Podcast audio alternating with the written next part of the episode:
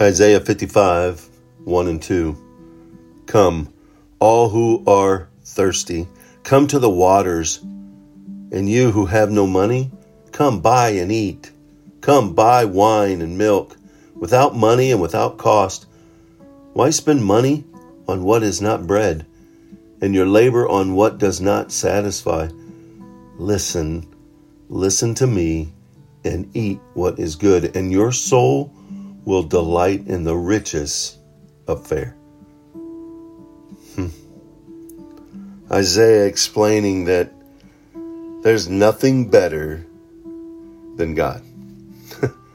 Food costs money and it lasts for a short time and meets only our physical needs, but God offers us free nourishment that feeds our soul. So, how do we get it? We come. Come, all who are thirsty. Come, come to the waters. Listen. Listen, he says. Listen to me.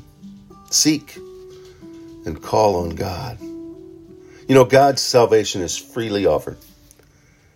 But to nourish our souls, we must eagerly receive it.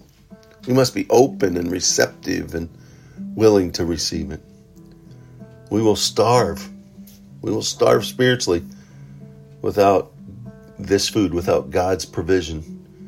As surely as we would starve if we didn't have food, we would physically waste away. Our daily bread. Can we pray that way? Lord, give me my daily bread. I don't need more for tomorrow. I don't need to save up. I just need what needs need to be met today. So, are you coming? Are, are, first of all, are you thirsty for God? Come to Him for, right, that living water. Listen. Come to Him and listen. Listen with an intensity that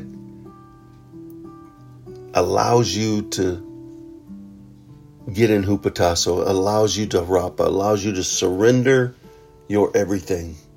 All your thoughts, all your mind, all your heart, all your efforts. Surrender. They're yours, God. I am yours. And then, so then you can submit and submit and get in proper alignment to hupotasso and to bury your face between Jesus' shoulder blades and trust in the Holy Spirit to walk out life here on this earth. To not have to get on your tippy toes, to look over his shoulder to see what's next, but to fully trust and go where he calls you to go. So be still and know that He is God in your heart so that you can walk out His desire in your life.